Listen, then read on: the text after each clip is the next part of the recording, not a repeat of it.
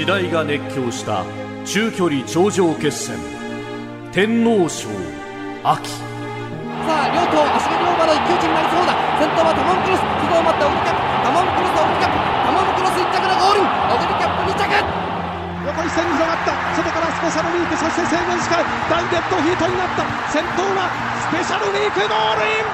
スペシャルウィークが勝った先頭ダイワスカーレット逃げるそしてディープスカイウォッカやってきたウォッカ先頭を立つかダイワスカーレットいっぱい出るか先頭ウォッカだウォッカ先頭2番手ディープスカイダイワスカーレットまた差し返す2頭並んでゴール内ダイワスカーレット差し返したかどうかウォッカとダイワスカーレット2頭並んでおりました先頭は内から抜けた先行の切れ味ウェイシンフラッシュ復活ゴールイン安城はミルコ・デムーロ令和3年三強激突のドリームマッチ。勝つのは去年の三冠馬か。コントレイルダの三冠馬誕生ゴールイン今年の皐月賞馬か。エフフォーリアデビューから4連勝で皐月賞制覇！それとも最強牝馬か。女王の貫禄グランアリグリア優勝ゴールイン6番のグランアリグリアはたまた逆襲の馬たちか。逃げる者追う者刺す者刺される者。2000m 秒速の心理戦。天下分け目の10.31選挙よりもハロウィンよりも東京競馬場よ熱くなれ。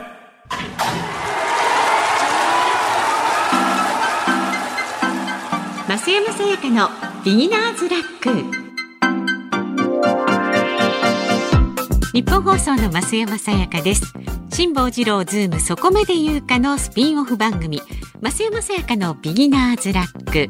この番組は競馬予想番組です。私増山が忖度なく名前と直感だけで競馬の重賞レースを予想するというものです。まあまずはね前回の配信菊花賞のおさらいからお送りしましょう。ねお聞きのあなたは当たりましたでしょうか？どうでしたでしょうか？私はね残念賞でした。ダメでした。菊花賞のね結果1着がタイトルホルダー2着が大速レース3着、えー、ディバインラブ、えー、4番人気3番人気6番人気の順番でした。まあどの名前も私の心には響かなかった子たちばかりが 入ったっていうことなんですね。で日本放送の熊谷美穂アナウンサーが予想した2番人気のステラベローチェは4位。でナイツのね土屋さんにすれ違いざまに聞いたっていうね、えー、レッドジェネシスは13着。これをワイドでいくって熊谷さん言ってましたけれどもね。ワイドとは1着から3着までの組み合わせを2等当てる。着順までは大丈夫。あじゃあ1着から3着までの間に自分が選んだ馬2着2人2匹2頭が入ればいいっていうことですね。はい。そうそう。そうかそうか。え、で日本放送のね内田裕樹アナウンサーもあのナイツの土屋さんと同じく一番人気のレッドジェネシスを予想して13着でした。で私が予想したねそうこの番組を始めるきっかけとなりました浅間のいたずらは5番人気だったそうで結果は9着。9着いいじゃないですか。なかなか頑張ったんじゃないですか。レースの途中まではねビリだったそうなんですけどもそっから頑張って頑張ってでも届かずってなんかほら展開もいじらしいじゃないですか。ねえ浅間のいたずらちゃんはいじらしいということで。今回はですね、えー、今週の日曜日東京競馬場で行われる秋の天皇賞を予想いたします。天皇賞には春と秋があります。えー、えっと春は京都競馬場で開催される芝3200メートルの長距離レース。秋は、えー、東京競馬場で開催される芝2000メートルの中距離レース。2回あるんですね、えー、で一番の違い。秋は3歳の馬も出場できるという点うん。春には3歳の馬は出場できない。あ春はもうちょっと年上の子たちが出るんですね。うん。で中距離に自信がある強い3歳馬が出てくることが多いんだそうです秋はね。でこれまで戦ったことがない3歳馬と小馬。あの戦いが見もの。あじゃあもう若い子とベテランさんとがなるほどなるほど。熊谷さんと増山さんがこう一緒に走ってるのが 見られる。あ那須さん内田君が一緒に走ってるの見られるみたいなね。なるほどなるほどね。ああこれ面白いですね。で私はですね、えっと、これいつだ？10月27日水曜日のスポーツ紙見ています。まだ枠は決まってないですねこれね。エフフォーリアカイザーミノルカーデナカレンブーケドールグランアレグリアコントレイルサンレイポケットトーセンスーリヤとかまあもろもろもろもろ。ありますけれどもね。まず私が予想する前にニッポン放送の2人のアナウンサーの予想をはい見てみます。まずは柿花正あなたとハッピーの火曜と木曜それから金曜日の有働のラジオのアシスタントの熊谷美穂アナウンサーの予想です。増山様お疲れ様です。先週の放送を聞きました。飯田アナウンサーの格式高い菊花賞の紹介かっこよかったです。これまでの名馬の実況シーンが入っているのもワクワクしました。そこから急に可愛らしい音楽が流れ増山さんが登場するというこのギャップに思わずクスッとなりました。笑顔マーク。今回はどんなオープニングなのか楽しみです。あのかなり凝ったね。アフロディがえあの力を込めて過去の素材を集めてこれかなりねほんと苦労して集めたみたいですよ。で作ったオープニング。で今回の天皇賞秋ですがズバリエフフォーリアを押します。エフフォーリアは3歳のボバです。私の好きなソダシを含め現3歳の世代はハイレベルの上56キロと斤量面でのアドバンテージもあり好勝負が期待できます。今年の皐月賞最後の直線で混戦状態からぐんぐん追い抜いて1着になったエフフォーリアの姿が忘れられません。私には彼の周りに星がキラキラと飛んで見えました。かっこよかった。ただやっぱり一番人気であろうコントレールも捨てがたいのですが点点点そのあたりは内田アナウンサーがたっぷり語ってくれると思います。熊谷と。ちゃんと後輩のね内田君にもこの配慮してるあたりがねお姉さんですね。なるほど。エフフォーリアだそうです。続いてえー、土曜日のね午後3時半からのもやもや解決ゲッターズ飯田ラジオで占いましょうの中の内田祐樹の神奈川道中期担当している内田祐樹アナウンサーです。増山様お疲れ様です。内田祐樹です。知ってるよえ毎週増山さんの競馬予想をポッドキャストで拝聴すること楽しみにしております。あら今週も競馬の予想をお伝えさせていただきます。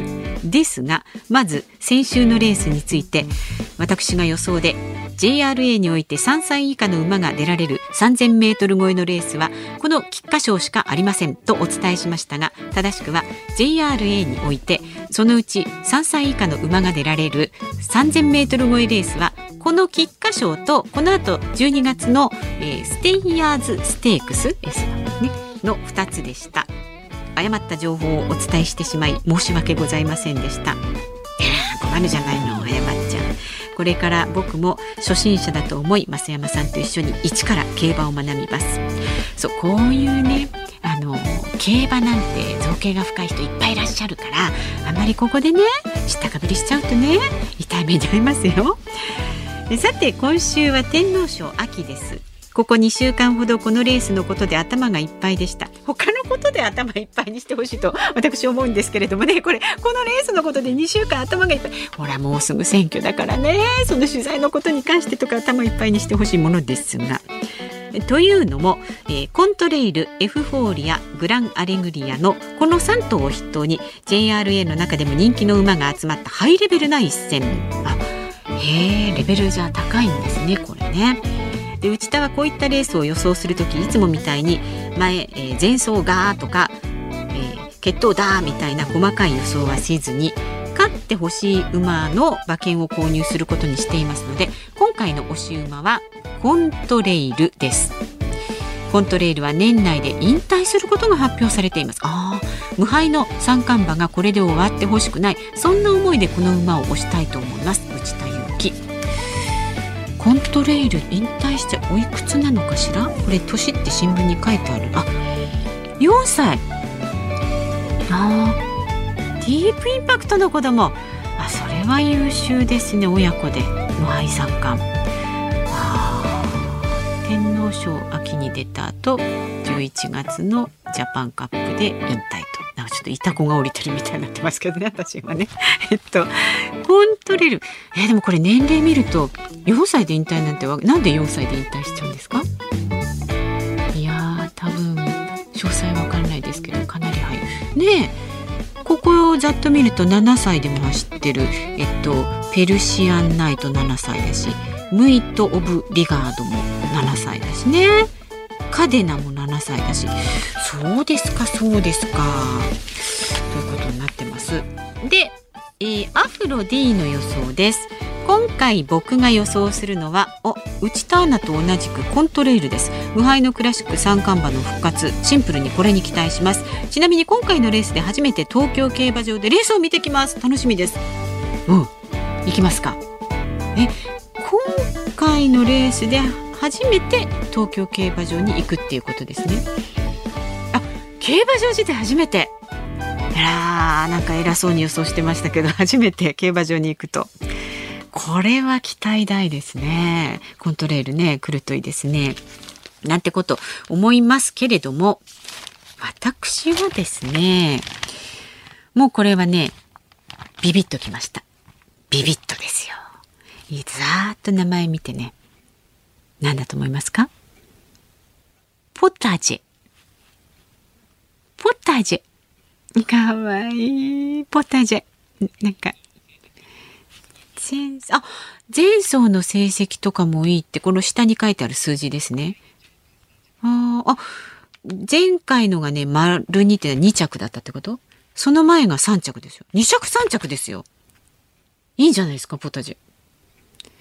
あでもやっぱほらポタジェ。なんか可愛いじゃないですか。ポタージュとなんかなんかジェジェリーみたいななんかちょっとスイーツっぽいような可愛らしい感じ？ポタジェ。